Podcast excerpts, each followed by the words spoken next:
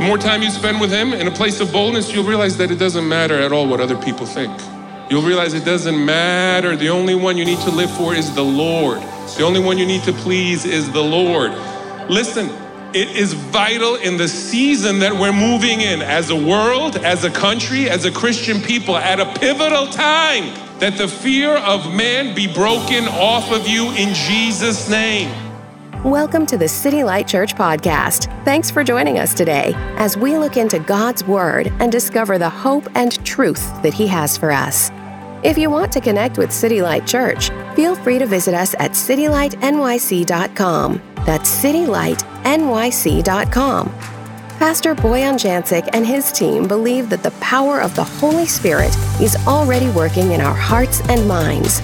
As you listen to today's teaching, remember that you are deeply loved by God, that you are surrounded by His grace, and that He has a real hope and a future for you.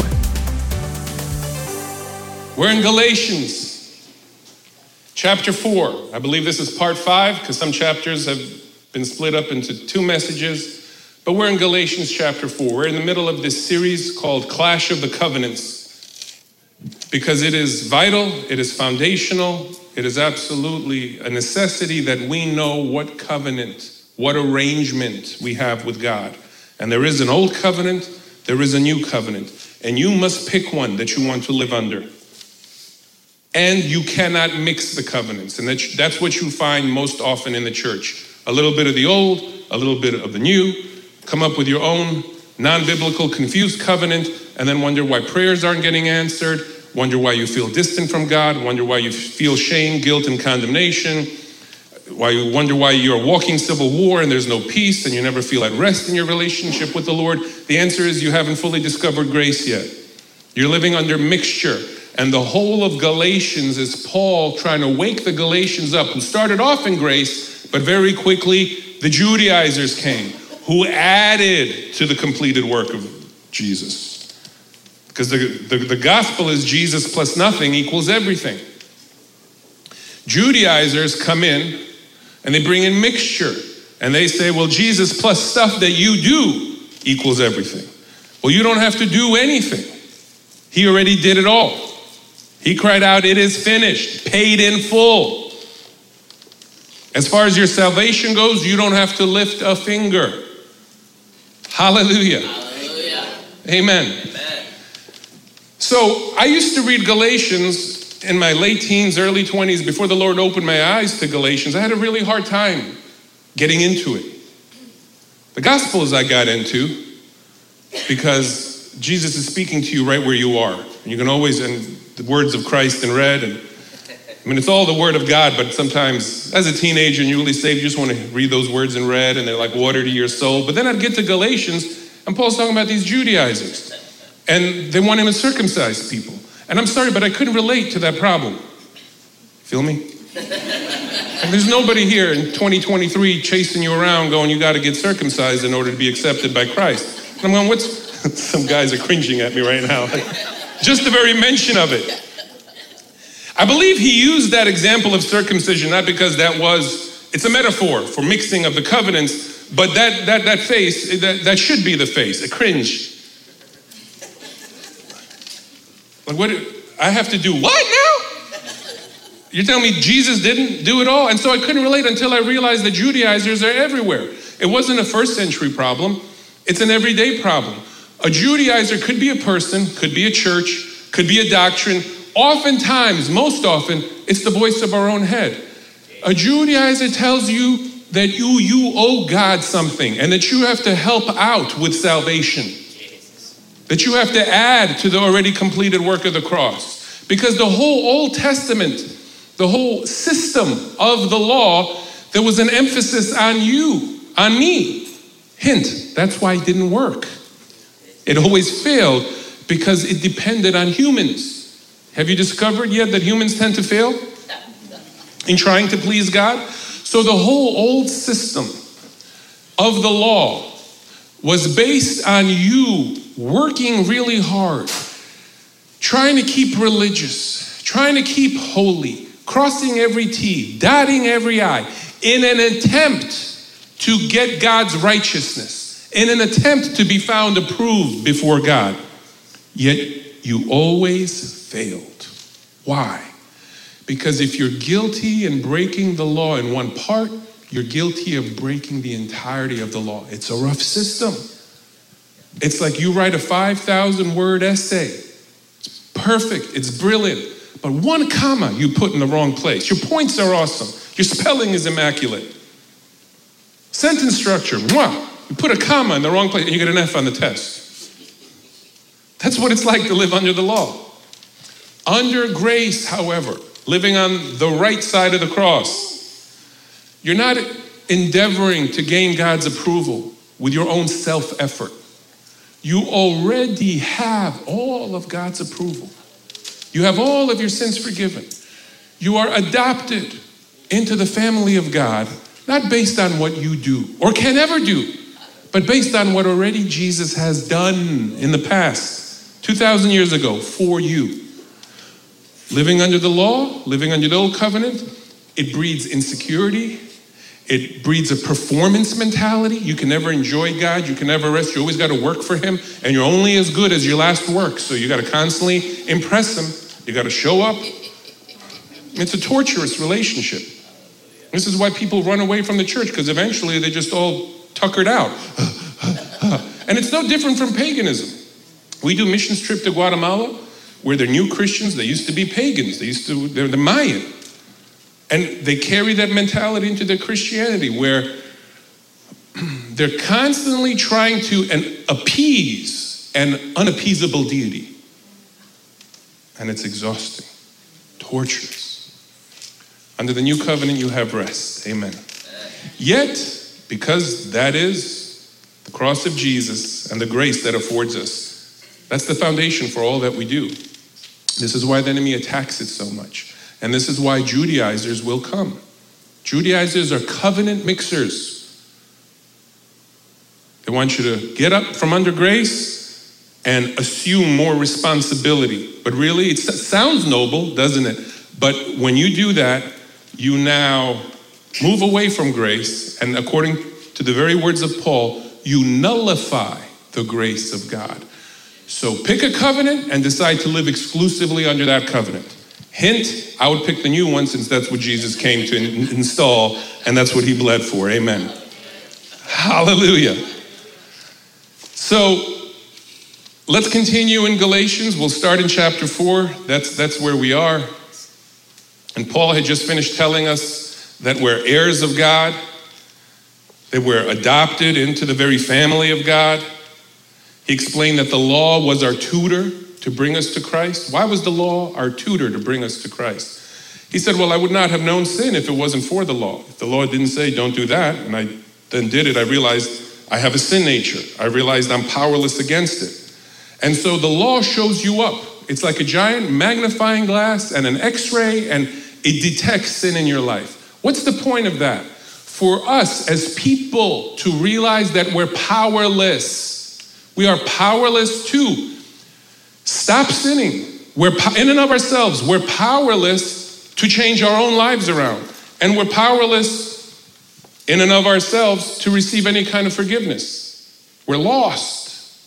And so you get to the end of yourself. You know, to get saved, you have to get to the end of yourself. The doorway to salvation is one of humility. So you got to get to the end of yourself and realize I, I cannot do what's required of me. For many people, the gospel doesn't open up until they realize that you have to be perfect to gain entrance into heaven. Perfect, sin, sin free.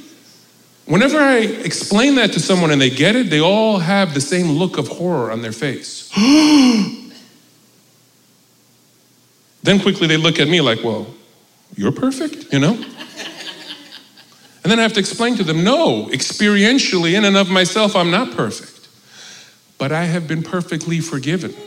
You have been perfectly forgiven. You've been given God's right standing. You've been justified, pronounced not guilty. All of your sins, past, present, and future, have been taken out of the way. You have non imputation of sin. You have been imputed the very righteousness of God. And so that's how you're heaven bound. Because when God looks at you, he cannot find one speck or iota of sin in you. It's beautiful, isn't it? Hallelujah. Hallelujah. It takes the pressure off. Yeah.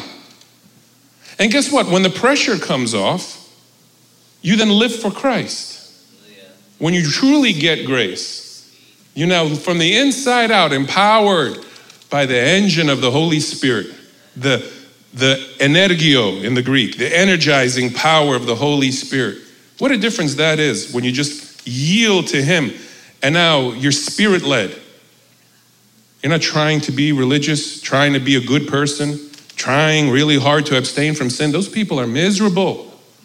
You know they are. I tell you who knows they are. You talk to the world, they know they are. That's what they think of Christians, because they don't meet too many freed ones like you. Hallelujah. Paul says, Now I say that the heir, as long as he is a child, does not differ at all from a slave. He established that you are an heir. And this is under Greek and Roman rule in a wealthy family. The young heir would have a tutor. And Remember, the law was our tutor. A tutor or a guardian. Think of it as private school, but one on one. And this tutor or guardian would really stay close to the young child and train them and develop them and teach them. And oftentimes, this child didn't have a lot of freedom. That's what he meant by he's no different than a slave. He had to go through the process of being tutored. As long as he's a child, does not differ at all from a slave, though in reality he's master of all, but is under guardians and stewards until the time this is great. Until the time appointed by the father. Today we have this arbitrary age, 18, right? Doesn't matter where the kid is in their development at 18, they're because society says they're old enough, get out the house, right?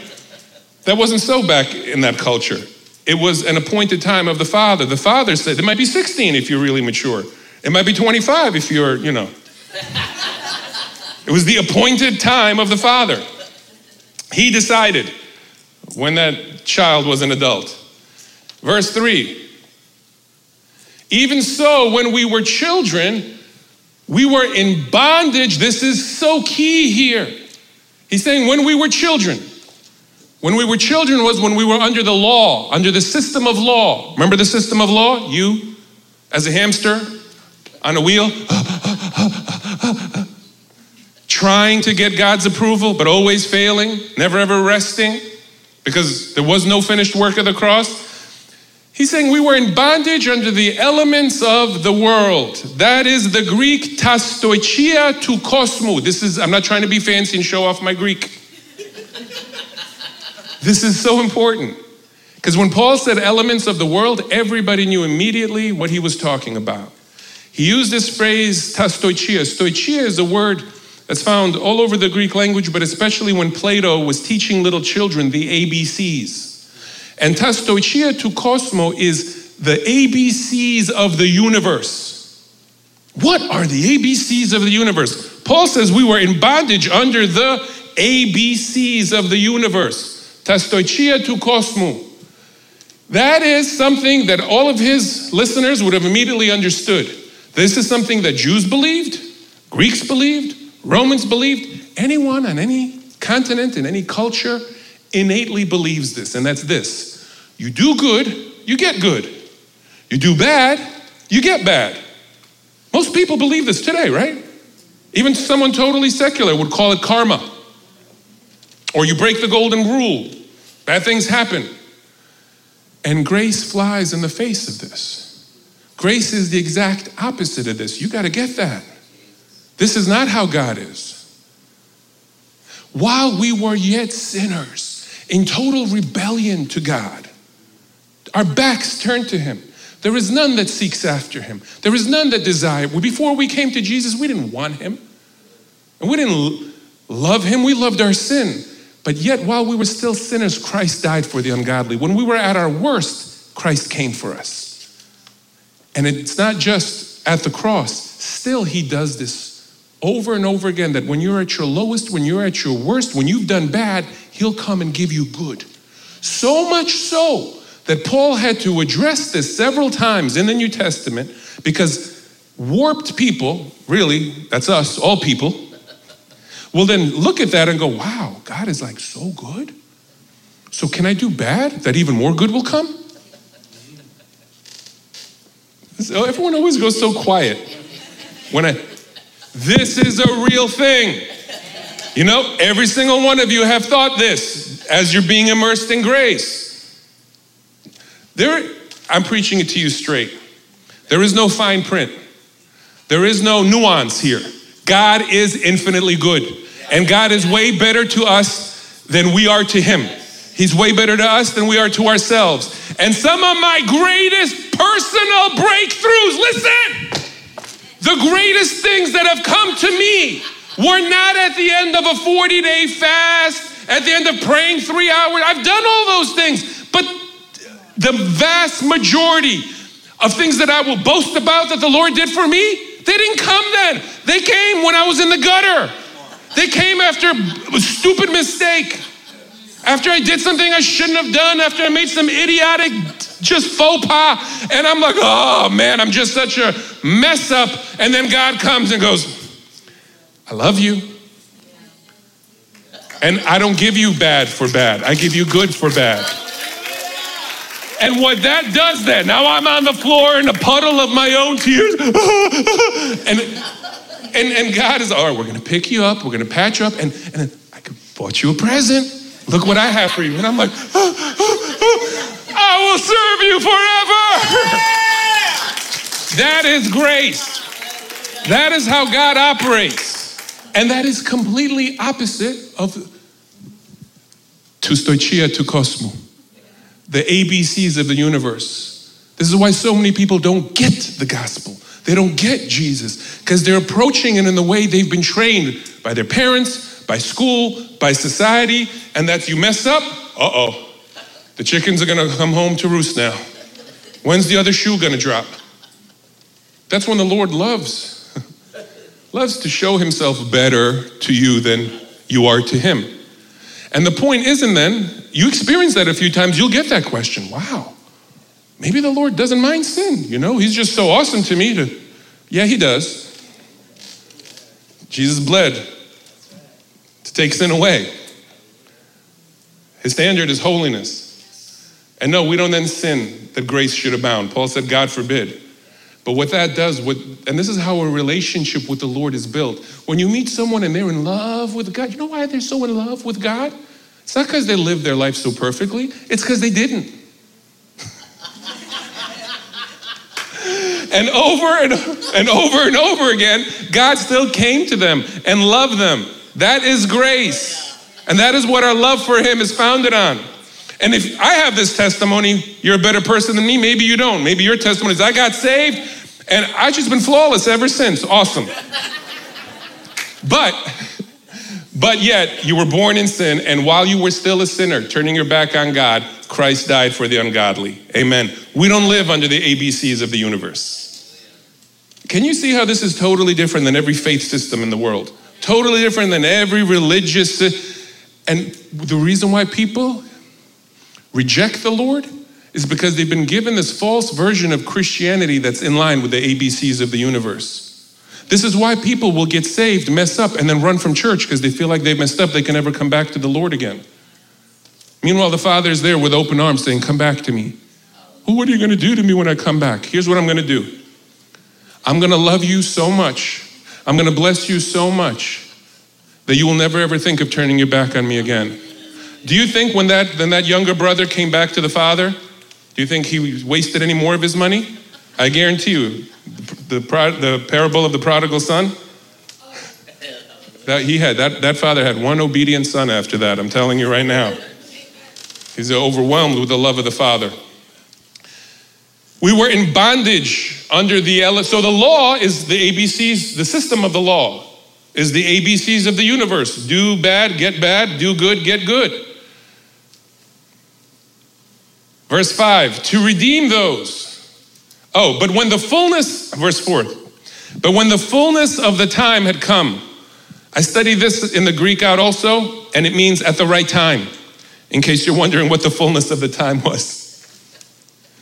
So much funnier in the first service. You ever ask yourself, why did Jesus come when he came? Well, here's the biblical answer it was the right time, it was the fullness of the time. But It also fell in line with Daniel's prophecy of the 70 weeks, which almost everyone agrees was 490 years, so we came at the right time to fulfill biblical prophecy.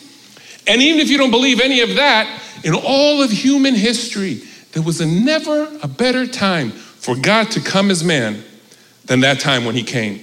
The Roman Empire had taken control of most of the then known world. They built roads, they built bridges, they established trade systems and commerce so that when Jesus did come, that's how the gospel and the good news could spread in the most efficient way at that point in history. And that's when he came.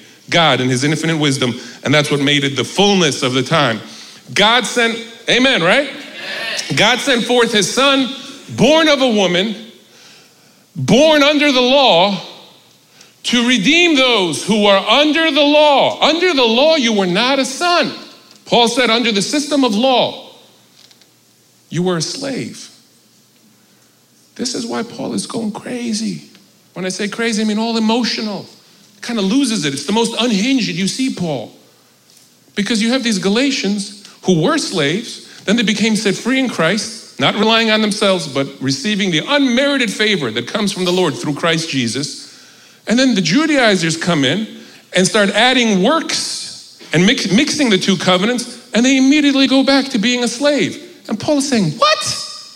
Does this make sense to you? Who has hypnotized you? I know, silly Galatians, right? We do this nonsense all the time. We do it all the time. You gauging your relationship with the Lord by how you feel? You feeling like you always got to perform so that He would love you and approve of you? You're mixing the covenants. No, you're not running off to get circumcised as an adult, but it's the same thing. You now think you have to do something to gain God's approval. You don't have to do anything, you have to be in Christ. To redeem those who are under the law, that we might receive the adoption as sons. And why this is so important?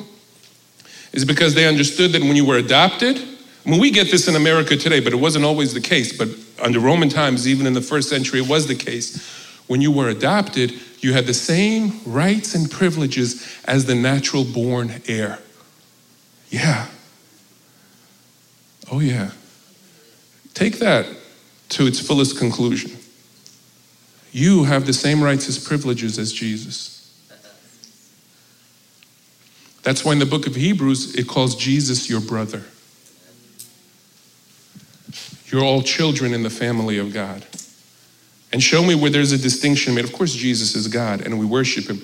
But as far as our standing before the Father, we're all in the family of God. Can we go back to verse 4? I, I, I want to make sure I. That's five. Four, please.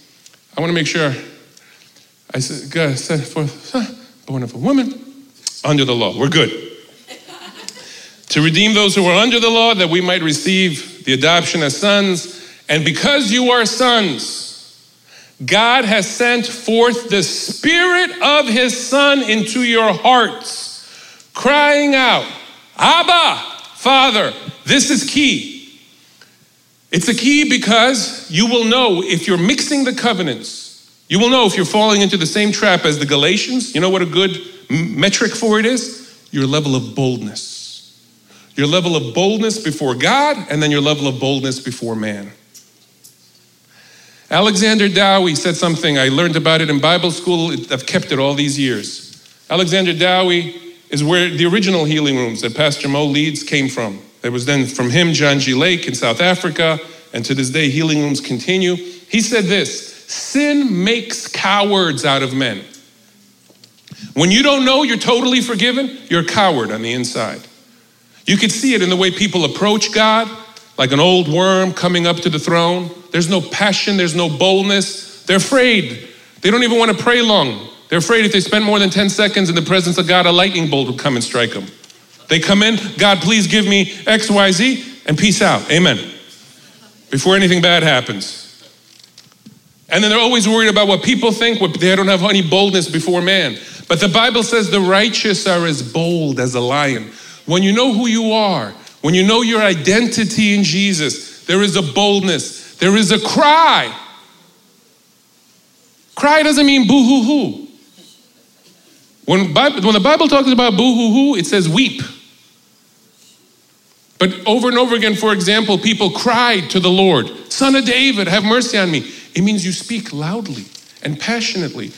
So when you receive the Spirit of His Son, you're not some timid Mickey Mouse, mamby-pamby Christian wondering who you are. Oh, Father, you know, if you want, if it be your will, you. This is the first thing that shocked me when I got saved. I was terrified of praying. Like, talk to the Creator? Oh! And my first day saved with the Christians, and they're praying and they're talking to him like he's a friend, and they're speaking loud, and I'm going,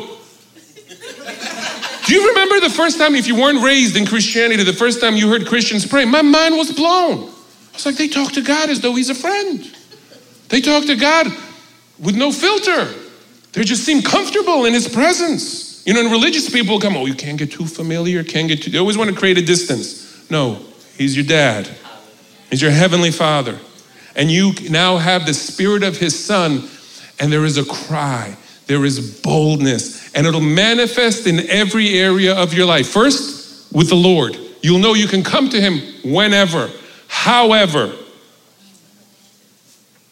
And then you'll realize the more time you spend with him in a place of boldness, you'll realize that it doesn't matter at all what other people think.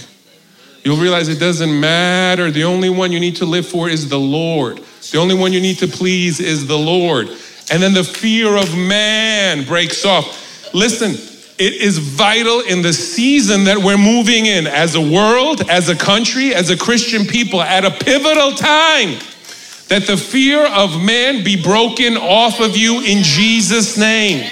It is crucial. Something will happen where the masses will say, oh, this is how we should think, this is how we should go. And you need to be the person going, uh uh-uh. And they'll call you every name in the book and they'll say, you're wicked. And they'll say, you don't have enough love, you don't have enough compassion, whatever. And if you know biblically that's not the way to go, you need to be the one guy saying, mm mm. I don't care what it costs me. I won't live by lies. That is not the truth. I'm following my Savior. Amen. Hallelujah. As a PS, can we just put a pin in Clash of the Covenants and Grace First Law? I just, as a PS, just look at that verse. It's so beautiful. He says, God has sent forth the Spirit of His Son. There was a lot of words, a lot of names for Holy Spirit that Paul uses, that other writers use, that for whatever reason we just don't use too much in the church. We always call him Holy Spirit, but Paul called him the Spirit of the Lord the spirit of liberty, the spirit of his son. Why is that important? It's important. It's important because too often we separate the Godhead to a fault. I understand that God is manifested in three persons. I believe there is a Trinity, but I also believe there is a unity and sometimes almost bordering on paganism. People separated and they, they, they've moved away from a monotheistic faith. And it's like they have three separate gods, and the Holy Spirit is in third place. Like he's not that involved. Yeah, he kind of comes later in the Bible in Acts. He makes people speak in funny languages and he does a few miracles. He's, he's been present since Genesis, hovering over the water. You know, in creation, you see the entire Godhead. You see the Father speak the word, that's Jesus while the Holy Spirit is merahephathing in the Hebrew, hovering like a mother hen over her chicks over the water. And when the word met the Spirit, creation happened. You know where else you see him? At the, at the crucifixion. What do you think the Holy Spirit was doing at the crucifixion? Kicking back in heaven, waiting for his time on the day of Pentecost? The Bible says that Jesus offered himself up through the, uses another t- title for him, the eternal Spirit. The Holy Spirit was right there. And the sacrifice of Jesus was received by the Father because it was offered through the eternal Spirit. And here, the Holy Spirit is called the Spirit of His Son. And the Holy Spirit is in another place called the Spirit of the Lord. Is it possible that Jesus is the Holy Spirit? Yes. Are they separate? Yes. Does this make sense to your carnal mind? No. Welcome to my world. No, I, I, want, I want to say this to you because I used to be able to beautifully describe the Trinity when I was 25 years old and fresh out of Bible college. really knew. And then the more, the older I get, the more I pour into the scripture, and the more I meet God, the quieter I am. I just go, Lord, there's some things, I mean, I get it, but I don't get it. And there's some things, there's some things that I'm only really gonna get when I stand before you. Amen. But I am convinced too many people separate them out. And when, to their detriment, when the Apostle John appeared in the book of Revelation, he said, I saw the one sitting on the throne. To some people, they would say, I saw the three sitting on the throne. I saw the one, one God, manifested in three persons. Focus also on the unity as much as you do the Trinity. Why is that important? It's important because when you ask for the Holy Spirit to come, it's not some other guy. It's the Spirit of Jesus. It's His Spirit. It's Jesus, the Spirit of the Lord. When you talk to the Father, you're not talking to the stern, disciplinarian part of God. Jesus said, You see the Father, you see me, you see me, you see the Father. We're one. This will help you. Amen. Hallelujah. Let's go to verse 7. Therefore, you are no longer a slave. What does being a slave mean? Under the system of law. But now you're a son. When are you a son? When you're completely under grace. Wow, this sounds important. I should do a whole series on Galatians so people are no longer slaves but sons. Amen. then an heir. Oh, this is so. Why are you all so in such a hurry back there?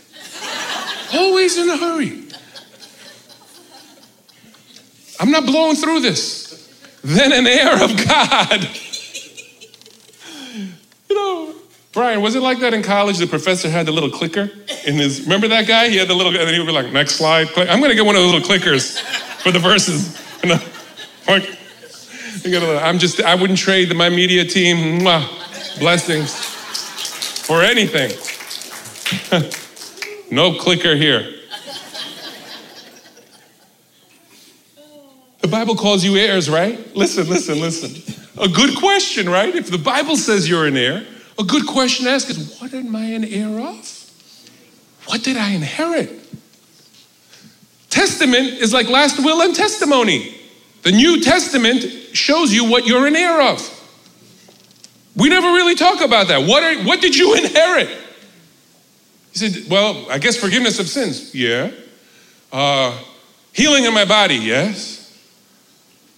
Friendship with God, yes. Prosperity, financial, to be clear. So when I say prosperity, you don't think like soul prosperity. Yes, soul prosperity, pocketbook prosperity. When I talk about money, I try to say it in the most offensive way possible to, to ruffle feathers. Yes, financial prosperity. But really, that's just the fruit. What's the root? It's right there. What did you inherit? It's not what did you inherit, it's whom did you inherit? You're an heir of God. Your inheritance is God Himself. He's given Himself to you. How did you get such an inheritance? Jesus' blood paid for you to be an heir. Your portion is God. You belong to Him. But he says, I now belong to you. Do you understand the depth and beauty of this covenant? This is why in the Song of Solomon, the bride to be cries out, I am my beloved's and my beloved is mine. Woo, I felt the anointing on that. I belong to God, but because of the covenant, He belongs to me. He's my portion forever. He's my inheritance. You're an heir of God through Christ, verse 8. But then, indeed, when you did not know God, you served those which by nature, idols, pagan false gods, you served those which by nature are not gods. But now, after you have known God, verse 9, and then he corrects himself, or rather, are known by God. Catch that, please. Just take a moment and read that. But now, after you have known God, and Paul is dictating this, by the way, under the inspiration of the Holy Spirit, someone else is scribing it.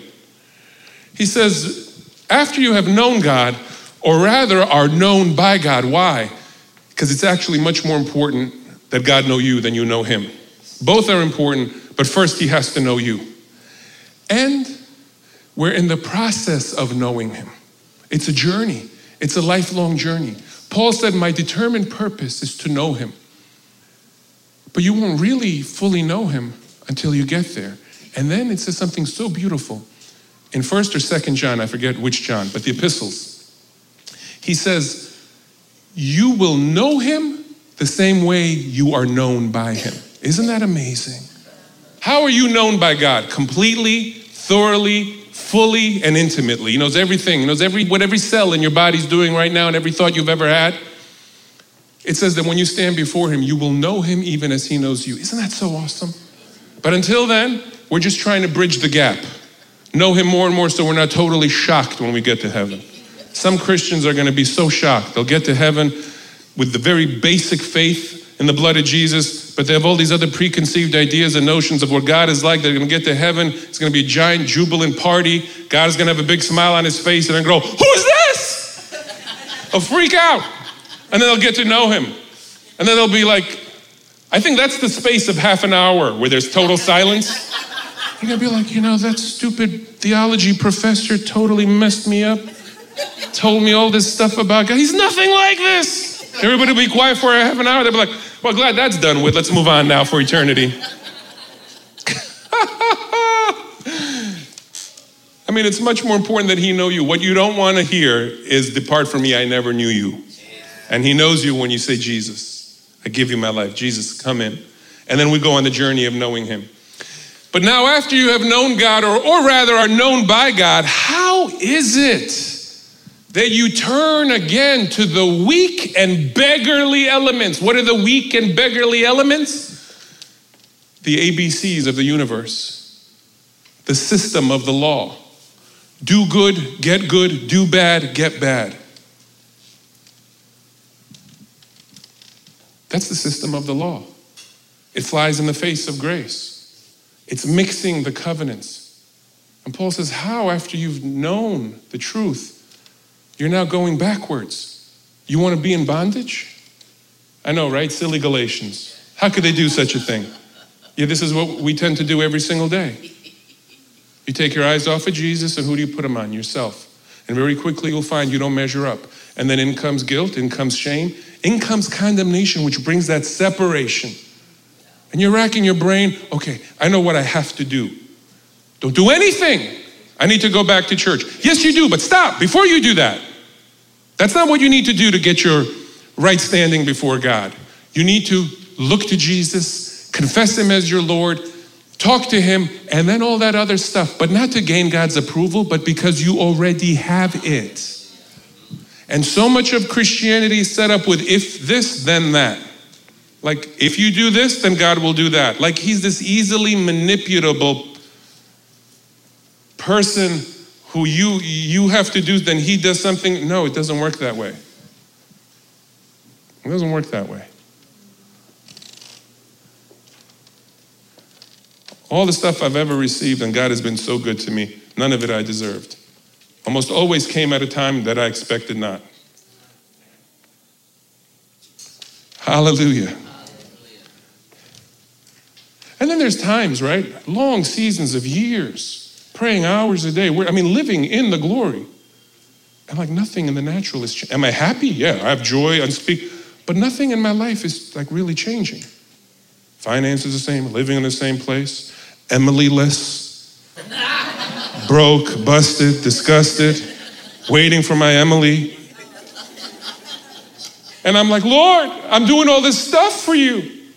Where's my reward? And then he goes, Well, that is the reward. You, you serving me, enjoy. That, that, that is it. What, do you, what is this, a transaction? I'm going to pay you now for being. And you go, Oh, okay. And you mess up royally, and you think, now I'm definitely gonna lose and nothing's good's gonna ever happen. And then God says to the angels, All right, boys, back up the truck now. The truck of blessings, and just dump it on him. And I'm like, Huh? Lord, you're really messing me up here. He goes, That's what I do.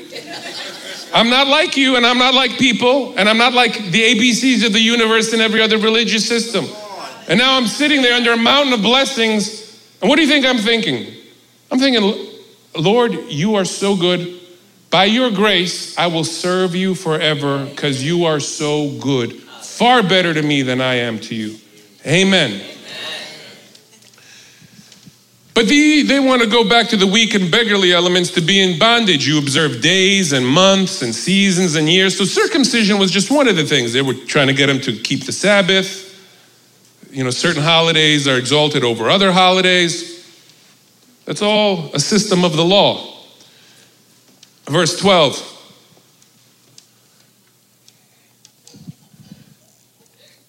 Brethren, I urge you to become like me for I became like you. And then he says, You have not injured me at all.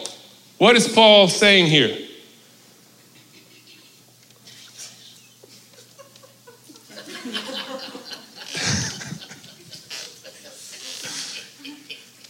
Paul is just saying this. He's saying, Hey, we're going to take a trip down memory lane. Look, you've seen Paul the apostle, Paul the rebuker. Paul has been very, very stern here. The sternest you'll ever see him in the scriptures. And now it's like, he's like, okay, let me just make a few things clear. I, you haven't injured me at all. In other words, I'm not writing you so sternly and rebuking you so harshly because you offended me. It's not like, I, hey, by the way, I led you all to Jesus and then I left, and now you start listening to some other group adding to the finished work, adding to the gospel that I presented to you, and I'm now jealous. So I'm really smacking you through this epistle. He's not he's saying, hey, let's just let's go back down, let's go back Take a stroll down memory lane, review our relationship, and let me just say you haven't injured me at all. Next verse. You know that because of, I don't even know where we are right now. Is that the right verse? 13? Okay. You know that because of physical infirmity, I preached the gospel to you at first. Uh oh. Physical infirmity. And my trial which was in my flesh, you did not despise or reject. So Paul had this trial in his flesh. You did not despise or reject, but you received me as an angel of God, even as Christ Jesus. He's reminding them of how tight they used to be, of how close they used to be. Remember, he's just, he's letting them know, hey, look, I know I've been harsh to you, but remember, we actually have a good relationship. I had this thing in my flesh. You received me as an angel of God, even as Christ Jesus. Verse 15. What then was the blessing you enjoyed? For I bear you witness that if possible, you would have plucked out your own eyes and given them to me. Now, this is awesome because only an egghead theologian can mess up this particular passage. Listen, they'll come, there's whole pockets in Christianity, they'll tell you, Paul had a terrible sickness. There's some people that just want to stay sick. Or if they're sick and they haven't received their healing, they don't know how to process that. So then they, they tell themselves God is doing this. Doesn't matter that everywhere Jesus went, he healed them over and over again and says, everyone, everyone. He healed them all. Doesn't matter that Jesus never ever turned away somebody from healing. Doesn't matter that Jesus has already past tense healed us physically. Because when they whipped him, our sicknesses, our diseases fell upon him. By his stripes we were healed. Doesn't matter when you're sick, because pain is a very loud speaker. I've never seen people change their theology quicker than when they're sick. And then they want to justify sickness and, and, and pretend that God gave it to them. No, if you're sick, if you're hurting, my compassion goes out to you. You're not to blame. I'm not saying you have secret or hidden sin in your life, but please don't put it on God. Please don't tell me that the one who has healed sickness when he was here in the flesh now has some spare in his spare pocket and just kind of arbitrarily doles it out to humanity. So, what's going on here? Listen, this is so crazy. They'll take this part about Paul saying, I had a trial in my flesh, and take the part where he says, You would have taken out your own eyes and given them to me. And then in the end of Galatians, he says, See with what large letters I have written you. And they say, Aha, he had an eye disease. He had a terrible, disgusting, they even have a name for it. It was oozing, pussing out. And that now, a couple of problems with that. It is hard for a doctor today, standing across from you, to diagnose you correctly. They're trying to diagnose Paul, who's been physically dead for 1900 years. Second, that part about see with what large letters I've written you, it doesn't mean that Paul literally used 72 point font in his email as opposed to the standard 10 to 12. Dear Galatians, see with what large letters I'm writing you? It just means I, he, first of all, he didn't write his epistles, he dictated them. He'll often thank the person who did the actual writing. It just means he wrote a long letter. Amen. And then for the complete trifecta, they'll add the third part from Corinthians, the infamous Paul's thorn in the flesh. And they'll say, see, his thorn in the flesh was his disgusting pussy eyed. He was so ugly. And he thanks the Galatians for hearing the gospel from him because he was so hideous just to even look at. I might get a kick out of this. Paul's thorn in the flesh is not a sickness. Paul's thorn in the flesh is not disease. How do we know that? Because he defines. So many of our problems would go away if we just continued reading. He defines what the thorn is. He says the persecutions. The persecute, he had the gift of persecution. He calls the thorn in the flesh a heavenly messenger, an angelos, not a heavenly, a messenger of Satan, excuse me. An angelos, a messenger sent to buffet him. How was Paul buffeted? You see it from as soon as he's saved. He had this unique gift to get persecuted everywhere he went. no, no, it was a gift. Listen, in one place, no, I, would, I mean, it was on a, the gift level because he would come into town, listen, he would deliver a sermon so anointed, so full of the fire of God, all the heathen that heard him, they said, The gods have come down in the form of men to speak to us. That's on Tuesday. On Wednesday, to the same crowd in the same place. This is an Acts. He preaches again, and they all pick up stones to, th- to stone him. What happened in less than 24 hours? An angelos of Satan, the gift of persecution. That's his thorn in the flesh.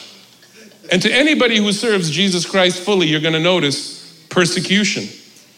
Jesus even said, No one has left mothers or fathers or houses that you won't in this life and the next reap a hundredfold. He said that. Reap a hundredfold in this life and the next. And then he said, with persecution. He added that part. Par for the course, baby.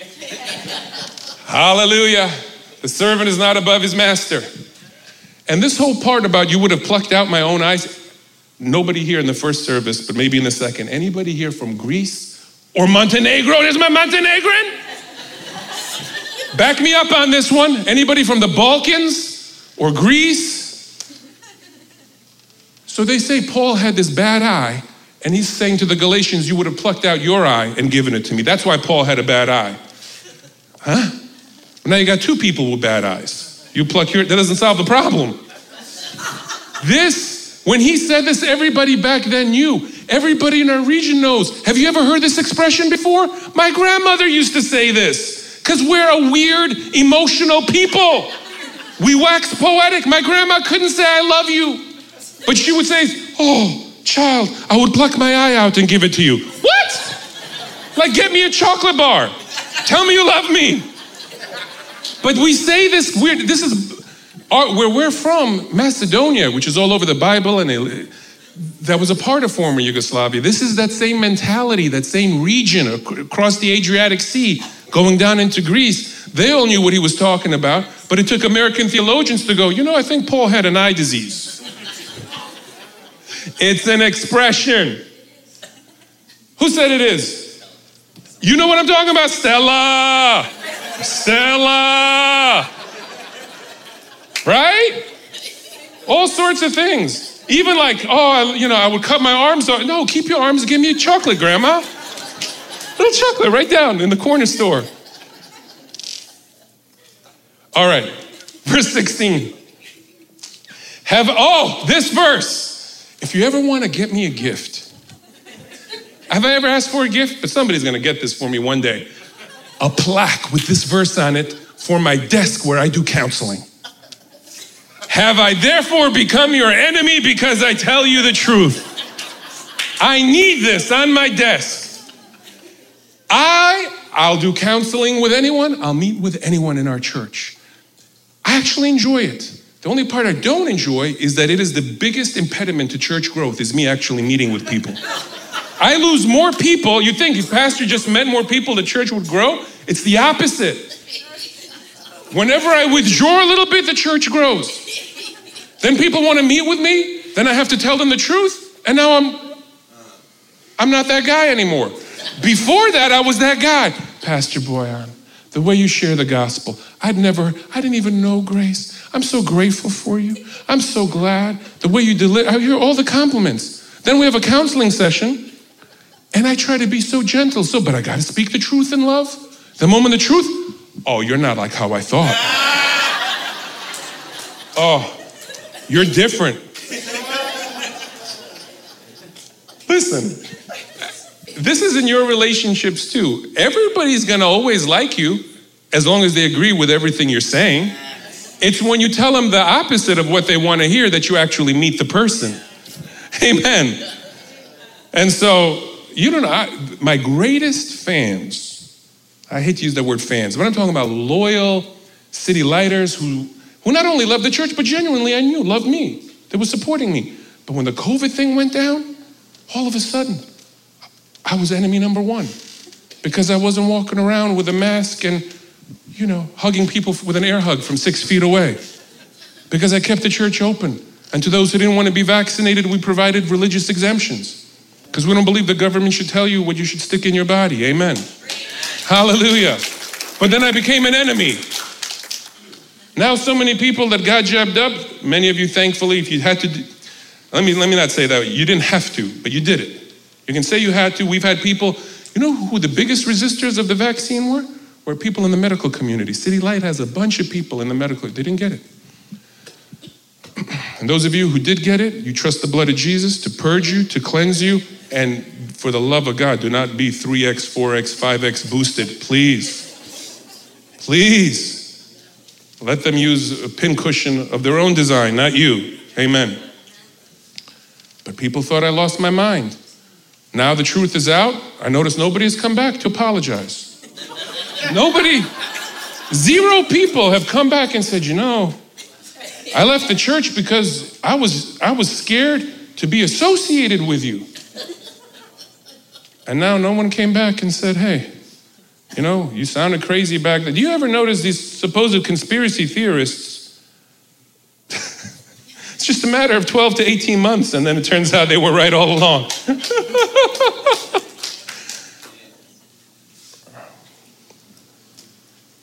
Random pitter patter of claps.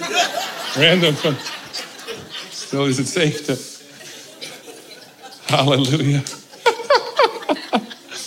All right, I think we should move on from that. I could, I could, I could camp around that verse for the rest of our time together.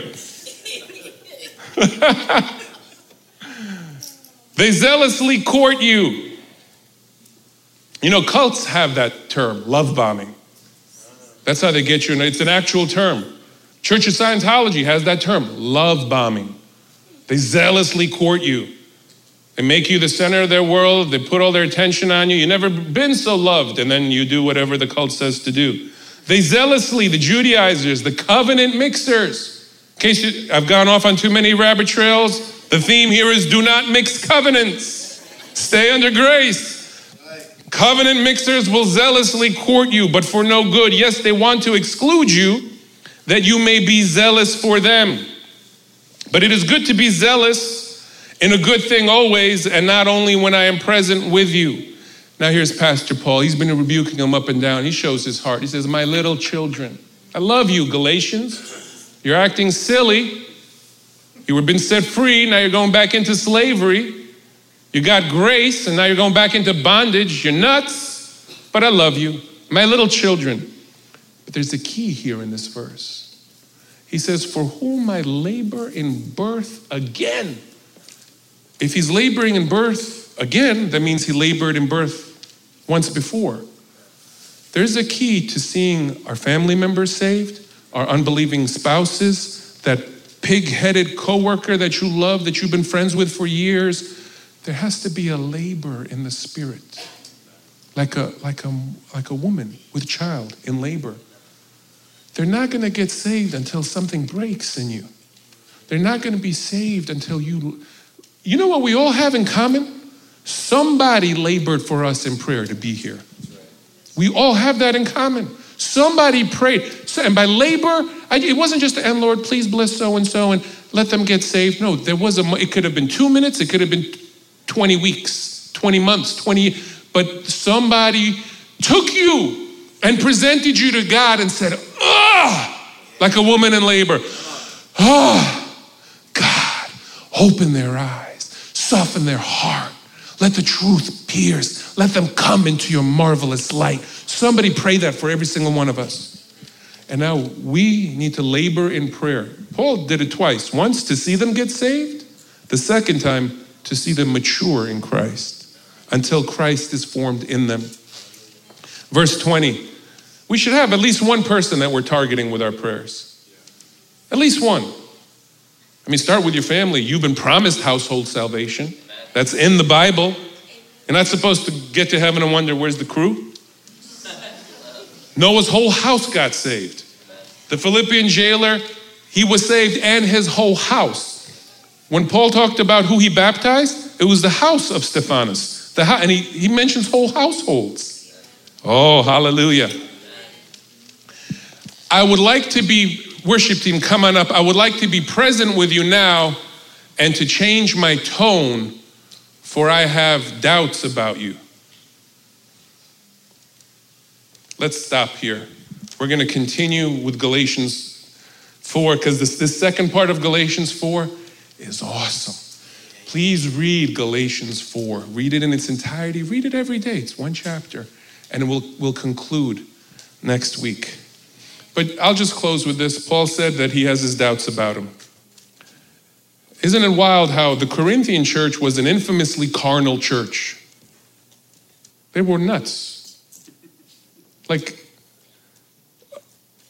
Corinth back, back then was an urban center and it was totally heathen and pagan. Does that remind you of any other urban center? and a bunch of people get radically saved and they all end up in the same life groups together like two weeks old in the Lord. Guess what that produced? Craziness. Paul had to write and be like, hey, you want to stop getting drunk when you're taking communion? Hey, you want to stop sleeping with each other? And by the way, when he corrected people when they were in total sin, like fornication, adultery, he never said, you nasty, disgusting thing. Ugh, repent. He would always remind them of who they are. He would always call them to a higher purpose. What? Don't you know your body is the temple of the living God? What? This is not who you really are. You must have forgotten. You've been cleansed. You've been made perfect. Remember who, go back to who you really are.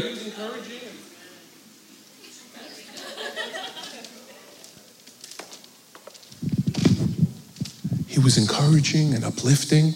You never see him lose it. But with the Galatians, he never says to the Corinthians, You guys are so nuts, I have my doubts about you. But to the Galatians, he says that. I got to let the cat out of the bag. He actually he gets so upset. We'll read it. It's in the Bible. He tells the Judaizers, he says, I wish they would cut themselves off. You say, is he talking about? Yeah, that's what he's talking about. He actually says, I wish they would emasculate themselves. I don't know, they're not getting what I'm saying. Right? He says, I wish that they would all pull a Lorraine Bobbitt on themselves. This is in the Bible. He's talking about that. He said, Oh, they like to cut so much, I wish they'd cut themselves off.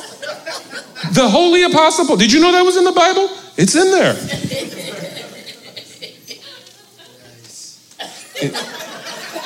Walk, get a plaque of that and put it in your front door. To, to all covenant mixers, cut yourself off before you enter my house.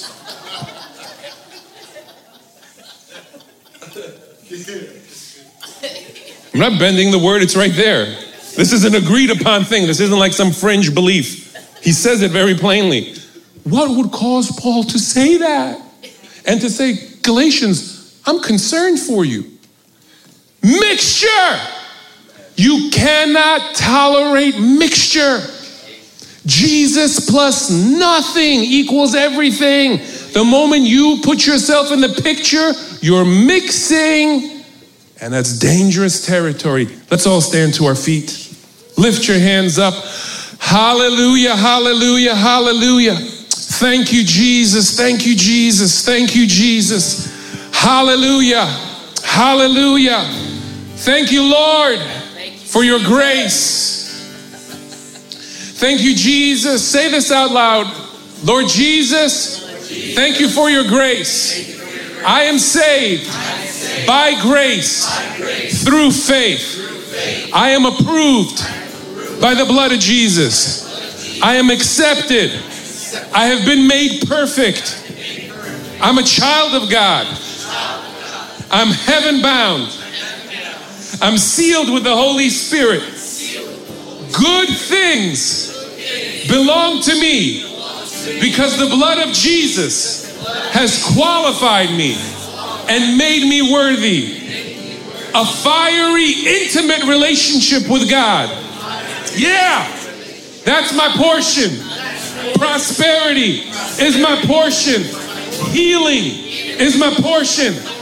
Victory is my portion. Thank you, Lord. The cross makes it possible. Amen. Amen. This is the City Light Church Podcast. If you've missed any part of today's message, or if you would like to find out more about Pastor Bojan Jancic and City Light Church, visit us at citylightnyc.com. That's citylightnyc.com. Feel free to visit us online or in person anytime. We would love to connect with you. We pray that you have been encouraged today, that you have been reminded how much God loves you, and that you are surrounded by grace. Thank you for listening. Make sure that you subscribe to City Light Church Podcast wherever you find your favorite podcasts worldwide.